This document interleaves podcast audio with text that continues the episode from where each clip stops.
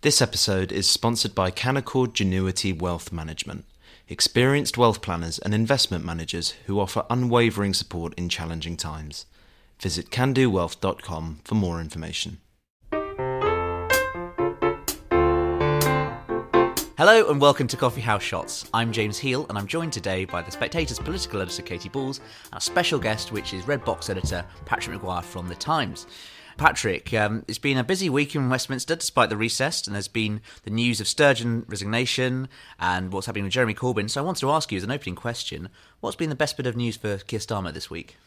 It's a really, really interesting question. I think, in terms of the arithmetic of the next election, which is something that constantly preoccupies both Keir Starmer and the most important man in his office, Morgan McSweeney, who is his most influential aide. They are constantly warning the shadow cabinet not to be complacent, despite their polling lead stretching 28 in the most recent YouGov poll for the Times. Their worry is over time that'll be whittled away and if it gets down to 10 or less, you're in hung parliament territory, and who knows what's going to happen. Any complacency creeps in, they get drawn into culture wars, that poll lead diminishes, and so too their chances of winning a majority.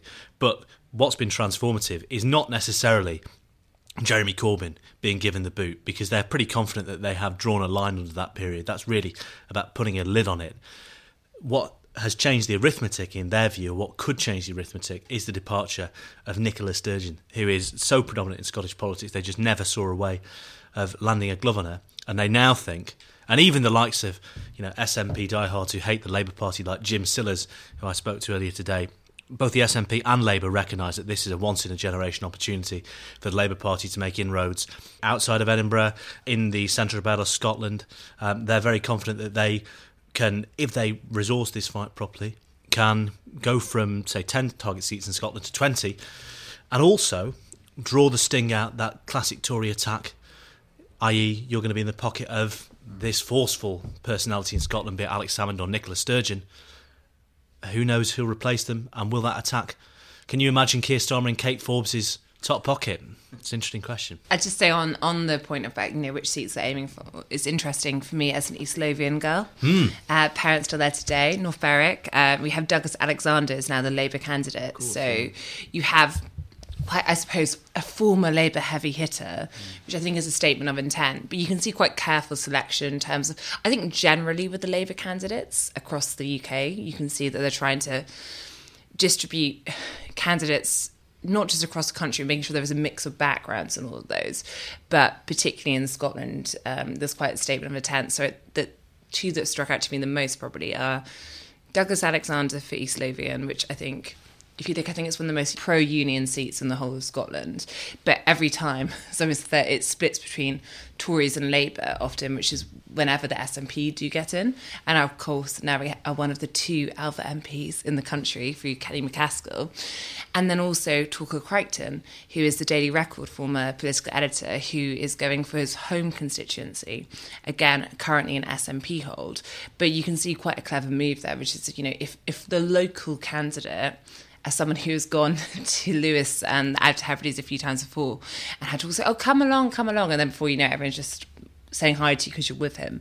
Um, if if he can't get it, I am a little bit sceptical as I think could. in the past elections, under Richard Leonard, particularly a Scottish Labour leader, there was some talk about having you know a second independence referendum, perhaps as a weakening, and there was sort of Scottish Labour willing to reopen that question. Patrick, if, if Labour want to win over some of those sort of floating voters, maybe a bit sympathetic to you know independence, will Labour have a specific policy offering for them? Will they be talking about things like Scottish independence, or will it be actually thinking about cost of living issues? Well, look, Scotland, uh, Scottish Labour have been very, very conscious, and you speak to people in Labour leadership about this, that they have been seen as the party, the middle of the road status quo party. On the Scottish Constitution, right? They were neither the full throated unionism of the Scottish Tories nor independence. And that's Nye Bevan's old maxim about what happens to people who stay in the middle of the road in politics. They get run down. And boy, did Scottish Labour. I think there was a, an awareness in the Labour Party, at the top of the Labour Party, they needed to say something that wasn't the status quo and wasn't independence. Hence why Gordon Brown was commissioned to do his devolution report. I mean, there are lots of people within Keir Starmer's inner circle who don't want to adopt that hook, line, and sinker. But his proposal, basically, of something approaching Devo Max for Scotland and a federal UK, is a recognition that they have to have something else to say on the doorstep in Scotland. But they would much rather fight that election and are confident that actually UK wide, if they are seen as credible players on the pitch in all four parts of the UK, they can have one message that cuts through on the cost of living, on the economy, and also they have the devolution element that they can say on the doorsteps in Scotland. But also don't forget that the Scottish Labour Party have a degree of autonomy in all of this. Anas Sarwar will want to fight his own distinctive campaign. You saw that with his response to the gender reforms in Scotland. He backed them despite a great deal of squeamishness down here in Westminster. So it'll be very interesting to see how, how that unfolds too. But look, Anas Sarwar polls very well. He's trusted by the leadership it's all to play for.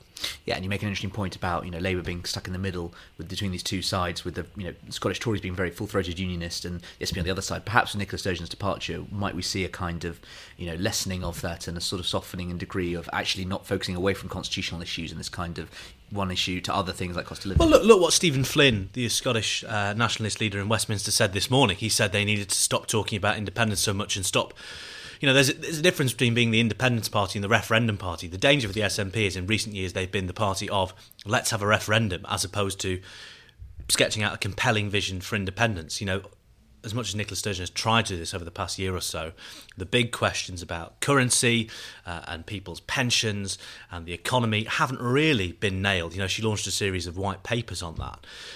So, I mean, it suits the SNP too, given they've talk themselves into a blind alley on a second referendum that they have no legitimate means of securing, no legitimate constitutional means of securing, it would suit them to fight on the cost of living too, I think. So Nicola Sturgeon is one political figure who's looking to be exiting the stage. The other, of course, is Jeremy Corbyn, and you know he will not be standing as a Labour candidate at the next election. What do you think the thinking of this is Katie? Because you know there are still some reports of one of the Guardians today suggesting that he has a, a large personal following. Is there some danger, perhaps, that he could stand and win? Well, I was about to say to your question, it's not clear to me yet that Jeremy Corbyn has stood out of politics. Keir Starmer still has Jeremy Corbyn to deal with. Jeremy Corbyn clearly did not enjoy Keir Starmer's uh, op-ed, but also his comments, uh, which came on Wednesday morning. I think it was a problem for Keir Starmer that ultimately Nicola Sturgeon eclipsed him. So you have a situation where, yes, it's good in the long run for Keir Starmer and his party that you now have Nicola Sturgeon leaving.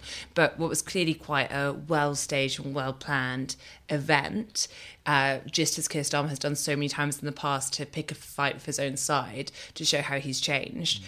It got a little bit of coverage in the morning and then it was really pushed to the back of the news agenda. And I think they clearly thought during recess that could that could have actually run for a few days. Then you had Jeremy Corbyn effectively um, putting out a statement where he said, you know, it's a flagrant attack on the democratic rights of Islington North Labour Party members. It's up to them, not party leaders, to decide who their candidate should be. So you can see this rattling away. I don't think it's a fight that will particularly bother those around Keir Starmer in the sense it's the fight they're looking to have. Mm. But I suppose in terms of where this goes for Keir Starmer, I think it's interesting the Tories constantly want to bring up the fact that uh, Keir Starmer served in Jeremy Corbyn's shadow cabinet. Mm. Now, lots of people say, uh, and I think we have said on this podcast, the two of us too, it's a very uninventive attack. We've heard it many times. But I do wonder if it's something that could slowly chip away because you see now Keir Starmer being attacked by the left of his party for not having any principles, if you say, see what he said during the Labour leadership campaign, and also now the rights of the Tory party attacking him for now taking this bold stance on anti Semitism. And obviously, he served under Jeremy Corbyn for a long time and never resigned. And therefore, why I can see why they want to keep doing this because it's worked for them very well in the past. And also, I think Keir Starmer is sincere on this. It's not completely without risk, I think, to have Jeremy Corbyn, you know, in picture, even if it's in a way where Keir Starmer's um, attacking Jeremy Corbyn, because you can just point back to a period where, and you heard it Prime Minister's questions, where, you know, Rishi Sunak said, well, I quit under Boris Johnson, almost making Boris Johnson the Tory um, Jeremy Corbyn, which did not land well with many MPs, but trying to do that. And at the time, people laughed at it. But the point is, in politics, it really depends on the political weather behind you. So if you get to a point where uh, Rishi Sunak looks a bit stronger and Keir Starmer looks a bit weaker, these things can start to have more impact. The problem is, and, and shadow cabinet ministers are, get frustrated with Keir Starmer, those who were there at the time, those who were talking to him at the time, because there were countless occasions on which Keir Starmer confided in sympathetic colleagues from his wing of the party during the Corbyn period. He was saying, Look, I'm finding this really difficult. I would like to quit. And the message they said to him again and again was, Keir, you can't quit. Because you need to stay in the shadow cabinet and fight the need, next leadership election from this point. He does have a story to tell. You know, he stayed in the Labour Party in order to save it, as his wing of the party would put it. As one shadow cabinet minister put it to me yesterday, you can't win a game if you're not on the pitch. Whether Keir Starmer is prepared to make that argument, you know, with his chest, as it were, is another question. I don't think he's he's quite there yet. But I mean, I think they're certainly alive to the possibility that the Tories could land this line that Keir Starmer says one thing, does another, be it to the country or the Labour membership. But I think Katie's absolutely right. They're not particularly worried about it right now because the Tories are in such a such a bind in the doldrums that they think the public just don't want to hear it and don't think it's at all credible. You mentioned the shadow cabinet there, Patrick, and a few weeks ago you suggested there was a possibility of a Labour reshuffle. How likely is that? I mean, you know, Rishi Sunak reshuffled his own ministries a week or so ago. Do you think that's likely on the horizon? Well, look, what I will say is that there's nothing like a report of a shadow cabinet reshuffle in the Times for uh, instilling discipline in the Do you shadow think it's cabinet. more effective in the Times than the Spectator? Uh, for shadow cabinet, maybe, but not for, the shadow cabinet. cabinet. Well, look, the cabinet, if they read it in the Spectator, would be terrified. I think. Uh, I think you know. Look, we are now the newspaper of choice for a lot of uh, Keir Starmer op-eds, so there is a degree of credibility. If the Times is reporting that, you know, obviously Keir Starmer has given many good interviews he to quite this. likes the Telegraph, though. It's very newspaper. He does. He does. But anyway, look. I think we've reported this. It's going to happen at some point this year. That is the sort of settled view of people around Keir Starmer that they can have a reshuffle whenever they want. Keir Starmer is strong enough to have it. When is an interesting question. I think it's unlikely to happen until after the local elections. You always reshuffle from a position of strength. That's a lesson Keir Starmer learnt the hard way.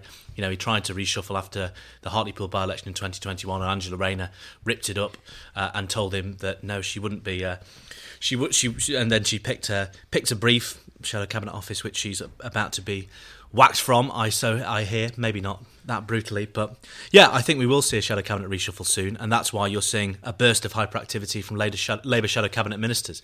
You know, they've uh, they're very very keen. As Katie, I think you wrote the other week, right? They're constantly giving. Uh, PowerPoints in shadow cabinet now. They're so keen to show Keir Starmer and his aides that they are up to the job. And it's also just an interesting reversal of what when Patrick mentions that reshuffle for Keir Starmer that went so wrong because just very quickly Angela Rayner was holding the whole event hostage by you know refusing to move in the way they wanted to. You had various briefings coming out, and yet you now have a situation where Rishi Sunak, of course, just recently reshuffled his cabinet but didn't sack a single person, which I think is a sign of how fragile relations are in the Tory party, the idea you don't want to do anything, which means it's all going to then blow up. Um, yet at this point, Keir Starmer is all powerful, largely because of the polls and just that sense that you get when you are ahead like that, which means he could do probably, I would say, most things hmm. and get away. Is there anything you think he couldn't do? Could he sack Rachel? As in, I don't think he has any intention to, because he clearly rates Rachel Reeves. But I mean, is there anything he couldn't do at this point? I think it would be he wouldn't want to sack Rachel Yeah. Reeves precisely because actually if he Yeah. sat Rachel Reeves, Rachel Reeves has a much bigger following and devoted following in the parliamentary party than Keir Starmer does. What couldn't he do?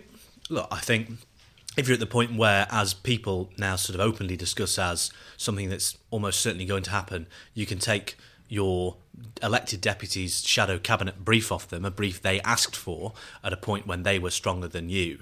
You can basically do anything. The one thing I think he couldn't do, he would struggle to do, and that would reinvigorate Angela Rayner is if he in any way tried to rip up the formal link between Labour and the trade unions. Because look, they ha- still have seats on Labour's national executive. They're still in the hold of the left. Some of them. Angela Rayner is a politician who's risen up the Labour ranks through the union movement. That is the one thing requires careful management. But I don't think if Keir Starmer, I don't think any Labour leader with the, the left still enmeshed in the structures of Labour's NEC and the unions can ever really touch that one with a barge pole. They can carefully manage it and sort of, you know, rig the national executive as they're rigging everything else in the Labour Party with uh, with sort of real precision. But I think that's the one thing he's not quite strong enough to do yet. Good advice for Sakia there. Thank you, Patrick. Thank you, Katie. And thank you for listening to Coffee House Shots.